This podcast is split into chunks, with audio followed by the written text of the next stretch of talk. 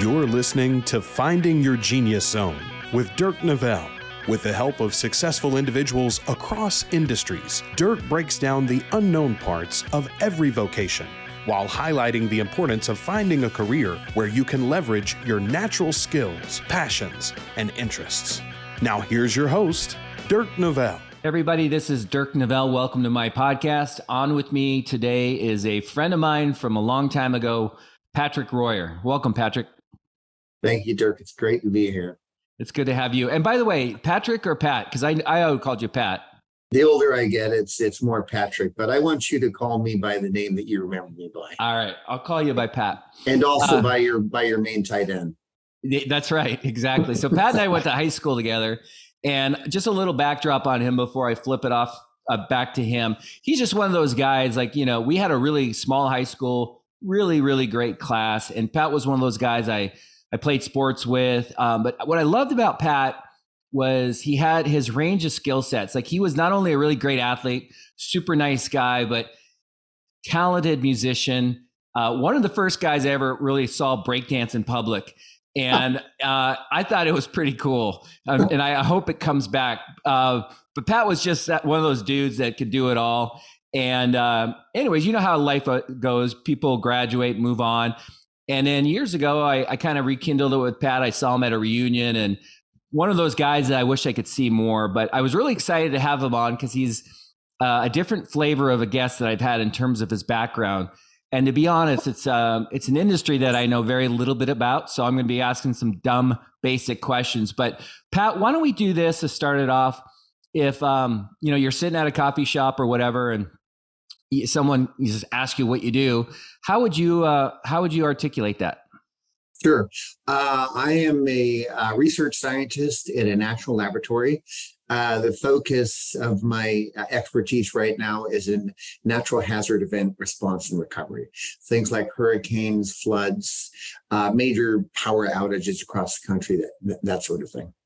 So then, okay, so your skill set or your role is there's probably a lot of an analysis done to like understand, like say Puerto Rico, you mentioned earlier. Right, right, right. So are you trying to come up with strategies to minimize the damage, or are you most of like a post post uh, event issue? Like, okay, this just happened, and now I got to come in and figure out how to you know minimize the whatever like are you like and by the way who who hires you? Or is it governments? Right right. Uh, so let me answer the last question first. Um, uh, uh, much of the work is federally funded like you say so department of energy uh, there's a there's a sub entity uh, post hurricane maria which is called uh, recovery and response so it would it would be down those lines. We do we do write I do write quite a bit of proposals uh, through academia, uh, Natural Science Foundation. Uh, we also work with private industry as well. Okay, so like, what do you? I, will ask it again because I'm sure. I'm still trying to understand it. Like mm-hmm. they they hire your company and they are saying, listen, we need to look at the future and the past of like natural mm-hmm. disasters and mm-hmm energy and like are you so then they call you and they say okay we need a a project done. Is that like a year long process? I mean walk us through a typical project. I mean how long are you with them? Or sure, is it a yeah. five year program? And like what exactly are you doing? Like i know you're kind of the lead guy but what does that mean? Yeah. Okay um, so typically that's what we call a period of performance and it's usually bound on the start and end by fiscal so our, our fiscal starts every October. Uh, more often than not, these are uh, three to five year studies. It's, it's less, less typical to have something that goes 10 years. Uh, so uh, they're at least a year, if not longer.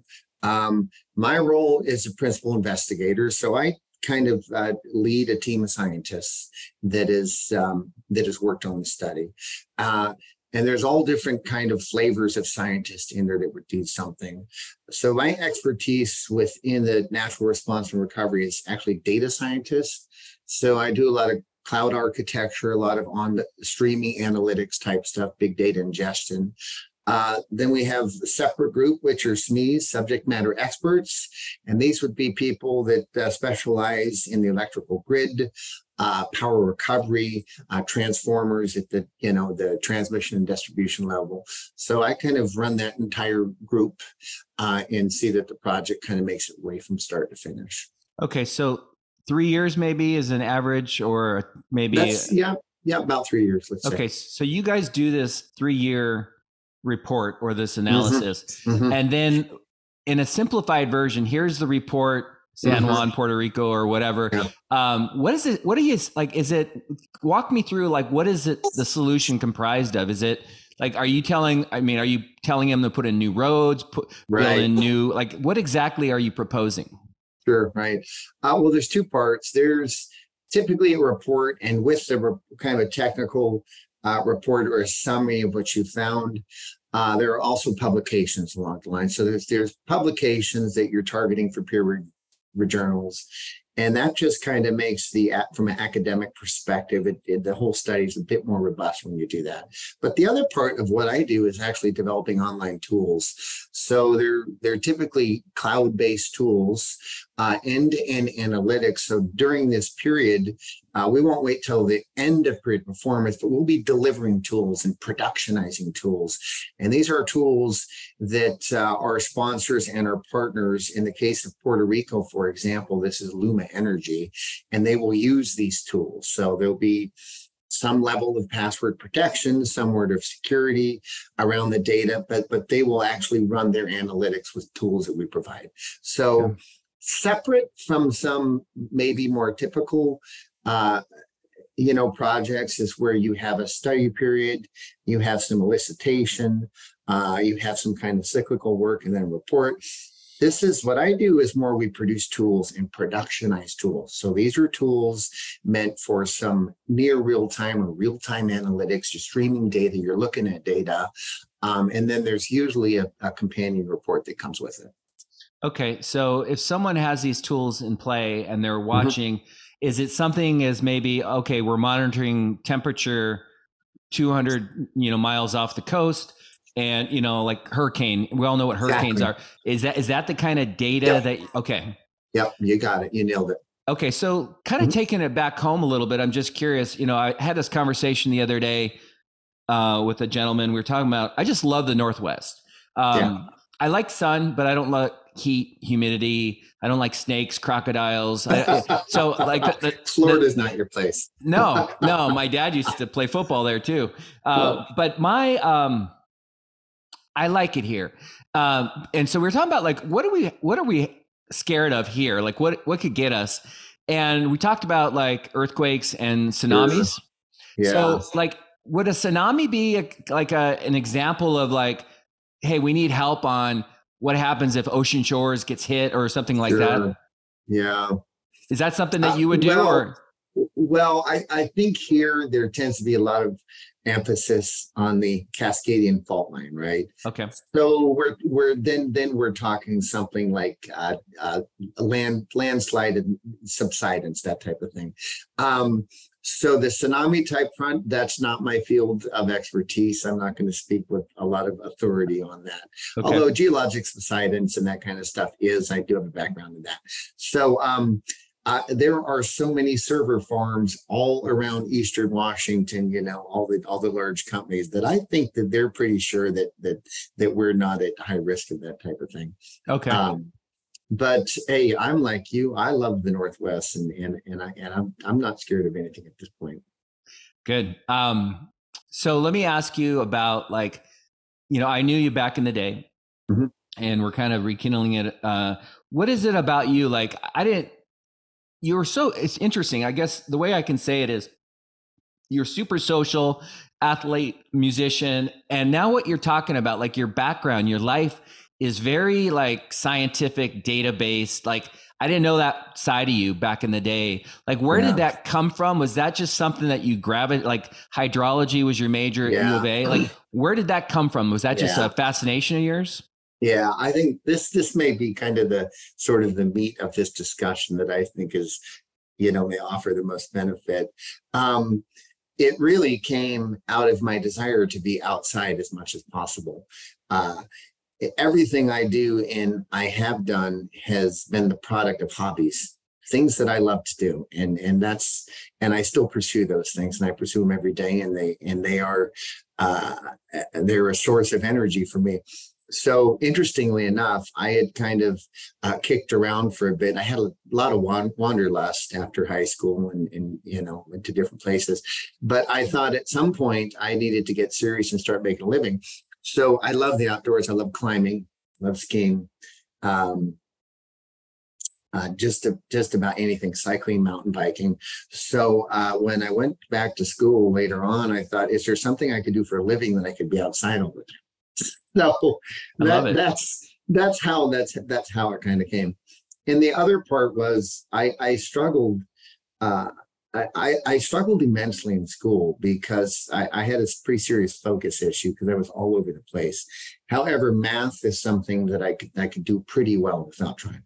So uh, when I went back to school and back to graduate school, the, the, the, math and science came really easy, and I have no idea why. Uh, so that kind of converged with my sort of uh, my passion for outdoors, and I thought, wow, maybe I could do something for a living that I could be outdoors uh, all the time. So I, I, in fact, did that. My second degree was wildlife biology, so I worked as a wildlife scientist and you know studied mountain lions pumas rattlesnakes all kinds of stuff and hiked all around so that was really fun stuff um, although that had kind of a honeymoon period with it i was already married and i think we had our first child and so i was gone for two weeks at a time in the backcountry so uh, things slowly transitioned you know back to more uh, sort of analytics data science part I really like. Uh, so sometimes I don't know where these conversations are going, and I like yeah, what yeah. I like what you said, and I think you're right. I think that's the meat of this podcast. Is you just kind of like sometimes the signs are there, yeah. like it's obvious. Like you love the outdoors, and you created a life, a career around something that you're passionate about. Um, and I think that's really great. I mean, this podcast is a lot about advice, uh, like what you'd say to somebody that's struggling, trying to, I don't know what the hell I want to do. And, and it's, yeah. it can be frustrating. It was for yes. me, but like, I think your advice or what you just said is really good to pay attention to is pay attention to how you spend your Saturday. You know, yeah. when you have a whole day yeah. to do nothing or pay attention to like what makes you a better version of yourself. Like when you're around your kids, your wife, and you just seem happy or whatever and it's now that I kind of connect the dots, you every time I see on social media you're hiking, I know you love to play golf, and I've always thought, huh, what is he doing like with his and now it kind of makes sense. Um and then you also have that skill set of just the mathematical numbers, whatever.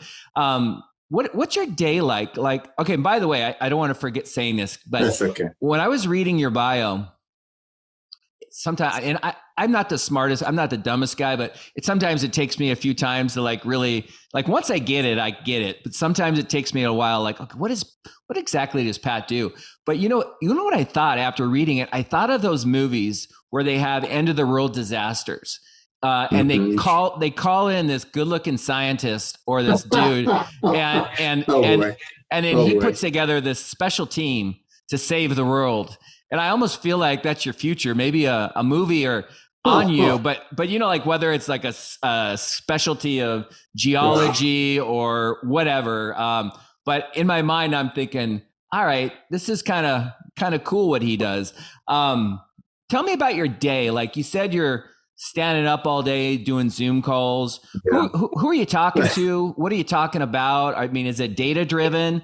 or does it i mean do you consider it fun is it boring i mean how, how would you right. describe your day right um so i eh, so the standard day is it's different uh, by day is is different every day and of course every week looks a little different what i try to do is kind of the real cognitive heavy stuff first thing right i'm up a little quiet time cup of coffee and, and before i even check email which is that's an art form in itself that I don't have mastered. I'm trying to figure out.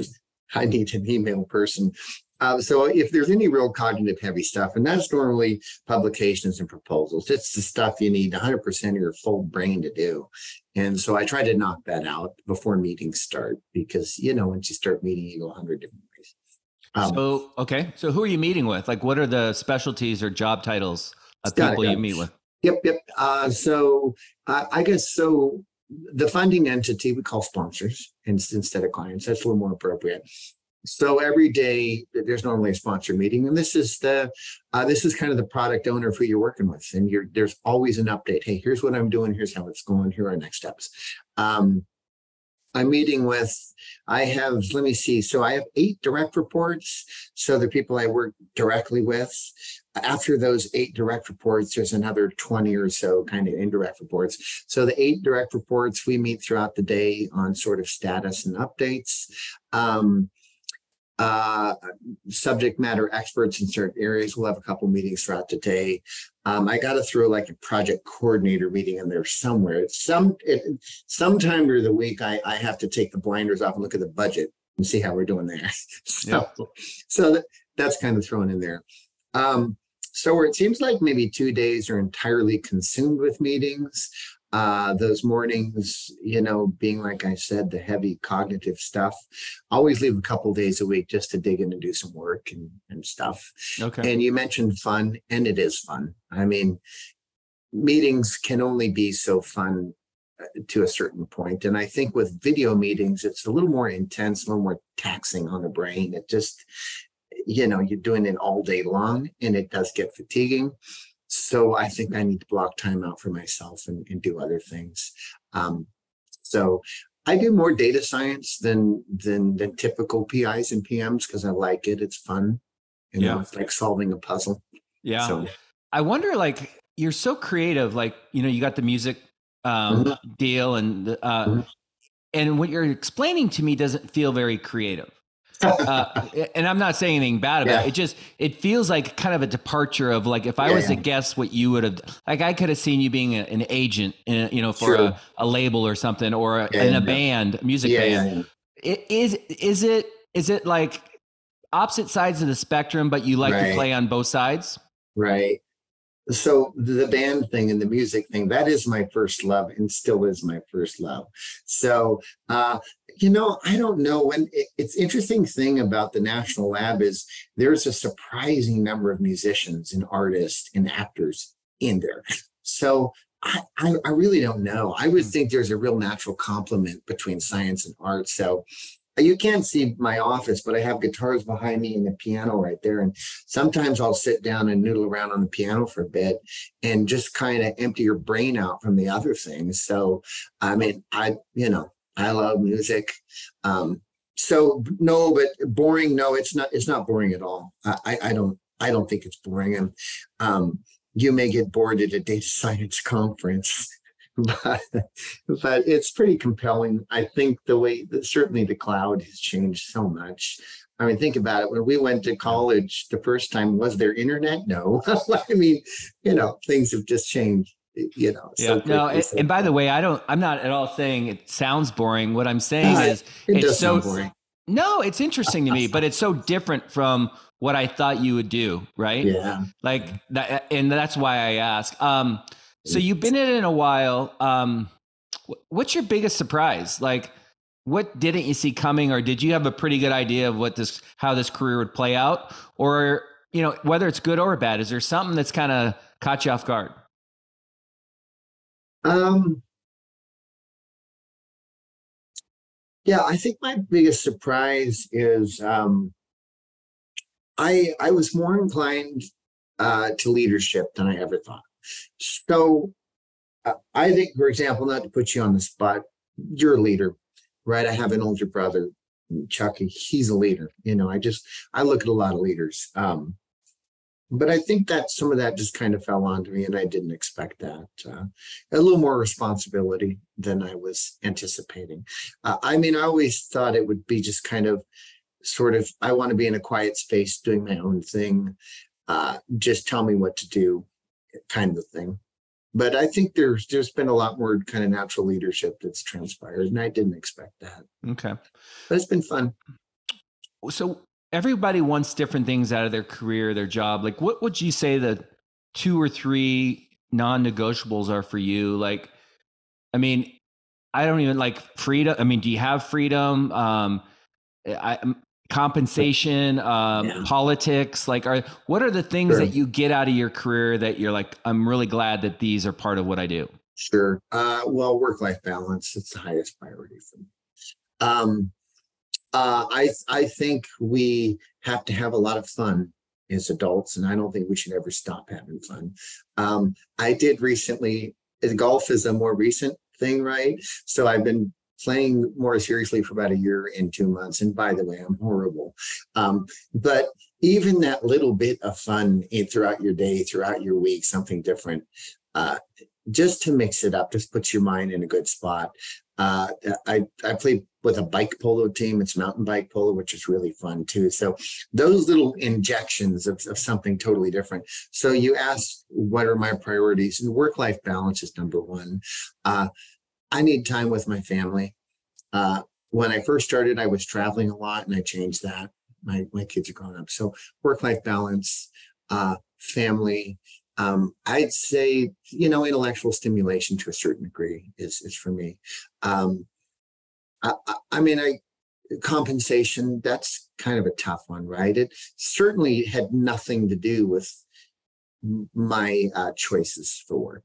It, there was, I didn't think about that at all, and, and I started, and and the world may completely disagree with me, you know. Um, but that wasn't whatever I was, you know, that certainly didn't drive any choices for better or for worse.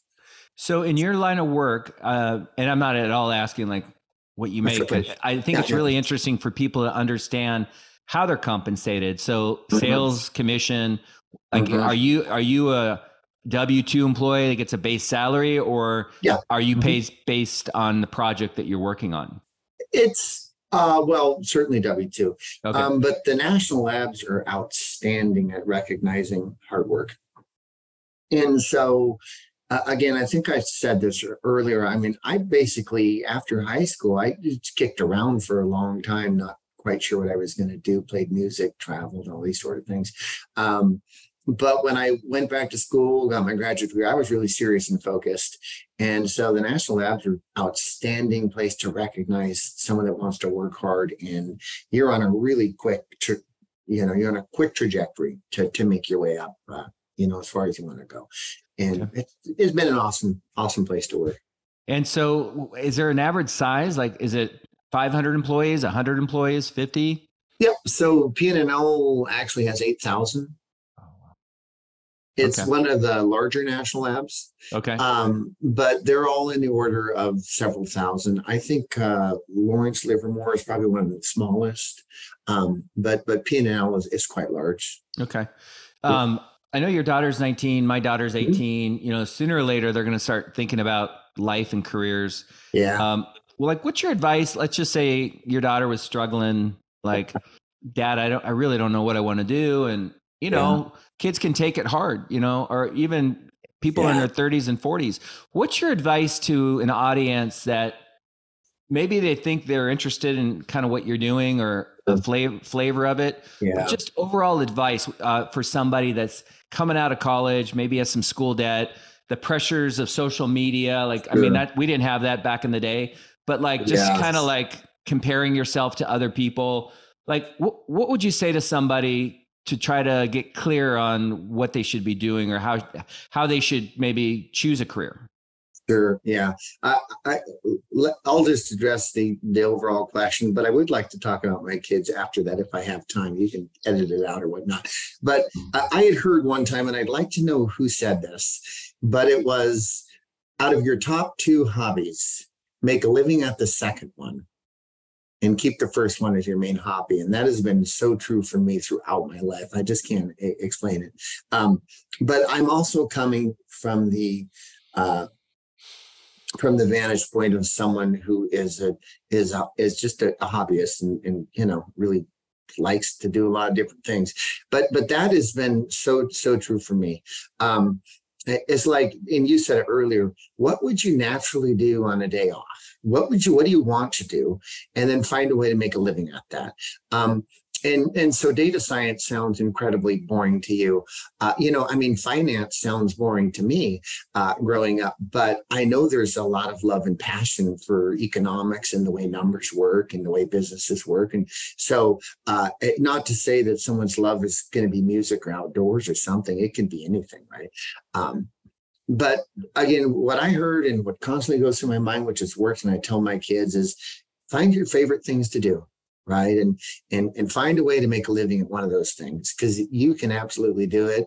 Uh, i think we're really privileged to live in the united states where where where that can come true. Is is cliche and corny as it sounds right? It's it's land of opportunity and dreams. Uh, so yeah. um, uh, by I the way, I don't think what you do is boring. I don't know anything about what you do, so I don't want you to. Okay. I don't want you to think the host is uh, no, calling your career boring. No, no, uh, and by and by the way, finance is boring.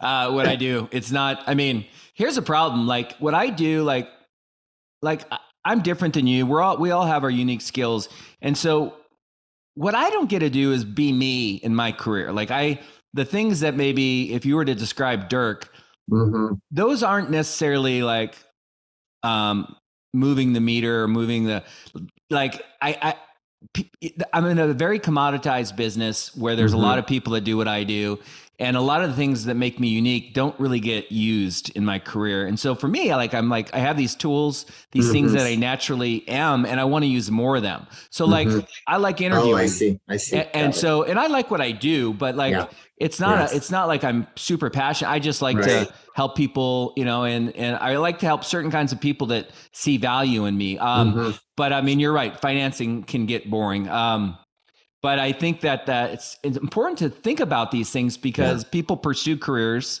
but they don't know what the lifestyle is behind it. If right. you were to kind of rewind the clock, go back to U of A, knowing what you mm-hmm. know, would you have done it the same way, or would you have changed it up a little bit? Uh, exactly the same. I don't think I would have changed anything. In fact, I would have rewound all the way to post high school, and I still would have taken the time off I did before I went back to school right? I would have done the same thing. And we're talking about a 10 to 15 year period of, uh, I mean, I, I wasn't bummed by any means. I was responsible, but I traveled a lot, hiked a lot, climbed a lot. Uh, and, I, and I wouldn't change that at all. And in fact, when I interview people, those are the questions I ask them because we get a lot of applicants straight out of uh, high school to college to internship internship to the lab and they may be 21 or 22 but i'm always interested in that person that's 26 28 and or 30 and i say well what did you do? And and so sometimes they get well I, you know i was a guide here i worked in retail i worked in food and, and i like that i'm more inclined to hire that um, to be to be real honest with you um, okay just because they got some of that stuff. But no, I think your your first question is from college on would I have done the same thing? Yeah, I think I think absolutely. I wouldn't have, have changed anything, and and and that's what I encourage. I try to encourage my kids, you know, but but they'll do whatever you don't say. So I I gotta do something. No, I get it. Are you different. do you have freedom? Like you said, life work balance, but like, can you shut it off at five or six or whatever, and then just like go golfing and not have to check your phone? Or are you in a career that you're always looking at your phone? I don't do any work from my phone. I've I've never. We have the option to put the app on our phone and all that stuff. I don't answer phone call. There's one person. Well, there may be two that have my cell phone, but in nine years, I've been contacted three times okay. on my cell phone. Um, and so yeah i i i shut it off. I do work nights because there's some of the work that's kind of creative and interesting and i'll do it a little bit at night. Um, but I, I, think i've learned um, to not you know get work obsessed. I mean we all work a lot you know and sometimes it goes from fun to being work right? Yep, yep. So but that's if i was to play the guitar for you know 10 straight hours the first hour and a half would be fun and the the last six and a half hours wouldn't be as much fun so yep. i think that's the way that's the way it is. Yeah but but i can shut it off uh and then like do you get to take a, a few weeks off a year a, a month oh, yeah. like so you have so, freedom? yeah yeah yeah there was, and when I was doing more travel with work, it was pretty interesting. I would, I would worked in the Philippines for quite a bit, which was really fascinating. Of course, in in uh, DC area and Puerto Rico a couple times. So that was kind of a, a blend of work and travel that was that was really enlightening. Um, but but essentially, uh, I'm sort of self-employed on my own I'm my own independent consultant in a large lab. So you basically work when you want. You work when you want, and you get the job done. So there's no, there are no set hours. There isn't, there isn't anything uh, constraining. Can you work out of your home, or do you have to go into an office? I, you know, when the whole COVID thing hit, of course, we all worked out of our homes. Uh, for a while, I worked out of my RV for a couple months. Our family just RV'd around. I did that at national parks. Uh, I like to go into the office now though, because I don't like working from home as much. It sort of it takes the part of being home out of it. So yeah, I get but it. But I do have an office I go into. Is there anything that I haven't asked you that you being so intimate and aware of what you do since it's what you do, me not being that aware, is there anything that I haven't asked or anything on the tip of your tongue that you think would be really important for the audience to know if they're interested in this this direction um so i want to make sure like i'm yeah. addressing the important stuff yeah. and i might not even be asking about the important stuff uh, i think i mean to your credit i th- i think you did a great job at asking those questions okay. um I don't think you miss anything big. I mean, even my own kids, they're always like, I don't get what you do, Dad. I, uh, you probably know more about what I do than my wife does now. And we've been married 24 years. this feeling so it's it's hard to explain some sometimes. So yeah, no, I'm just curious. If um yeah. I do ask my guest, and I kind of think I might know the answer. I always ask them, let's just say what you do, your career, your industry was off the table. You couldn't mm-hmm. What is your dream? Oh, I couldn't do it. You can't. You oh. can't. You can't play the safe and say, ah, "I'm doing what my dream job is." Dream but what is like like what would be like bliss for you? So I'd certainly go back to music. I would I would love to to do that. Right. I mean that that's my that's my favorite. And I'm still working on doing that. I'm my youngest daughter and I are working on an album together right now.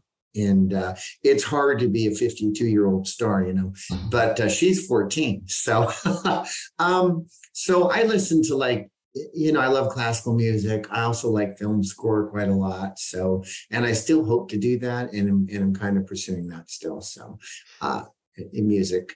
Yeah. yeah. You would laugh, but you know, my answer is writing film scores. That's oh, really? What, okay. Yeah, yeah. The problem is I don't have your talent, but all I do is listen to film scores. Like I'll sit by the fire or, you know, what I just, and I've had two guests on um, a guy named Mateo Messina Oh wow! And, and uh, Hummie mm. Mann, who are both really well-known composers for movie oh, wow. scores. And so I was really excited to get into the weeds cool. with them and understand yeah. the life behind that. Um, do you have a favorite score that you can think of, or do you? Is that too hard of a question? Oh gosh, it would probably be some of the Hans Hans Zimmer stuff. You know the movie Inception. Yep. I thought that score was phenomenal. It, it's it's a little less uh, conventional, right? Um, oh gosh, there's a couple other scores I just absolutely love. I probably couldn't get them all on the top of my head, but it's amazing how prolific someone like uh, Hans Zimmer has been, you know, writing the scores. Yeah, um, yeah, he's he's really good. Yeah, no, I I listen to him there's a classical music day where they just play film scores and talk through them. Um, oh, that that goes uh, without saying. Of course, the um, uh, I'm drawing a blank. Star Wars. Uh, uh, John Barry. No, no, John John Williams. Williams. Oh, Williams. Yeah, sorry. Yeah, yeah, I mean, he's just in the early days of movies, the way he timed the score with the scene and how he did it was just a piano, a pencil, and a metronome and a stopwatch. That that just blows me away. I just that's that's so cool. Yeah, I so, love it. Do you know who Ennio? I, I, always butcher his last name, Morricone. Do you know who that uh, is? Yes, yes, yes. I've heard the name. So he's my favorite. He's done like Cinema Paradiso. Okay. Uh, a lot of Italian. Uh, I uh, pa, pa, pa, I think he did The Mission with Robert De Niro.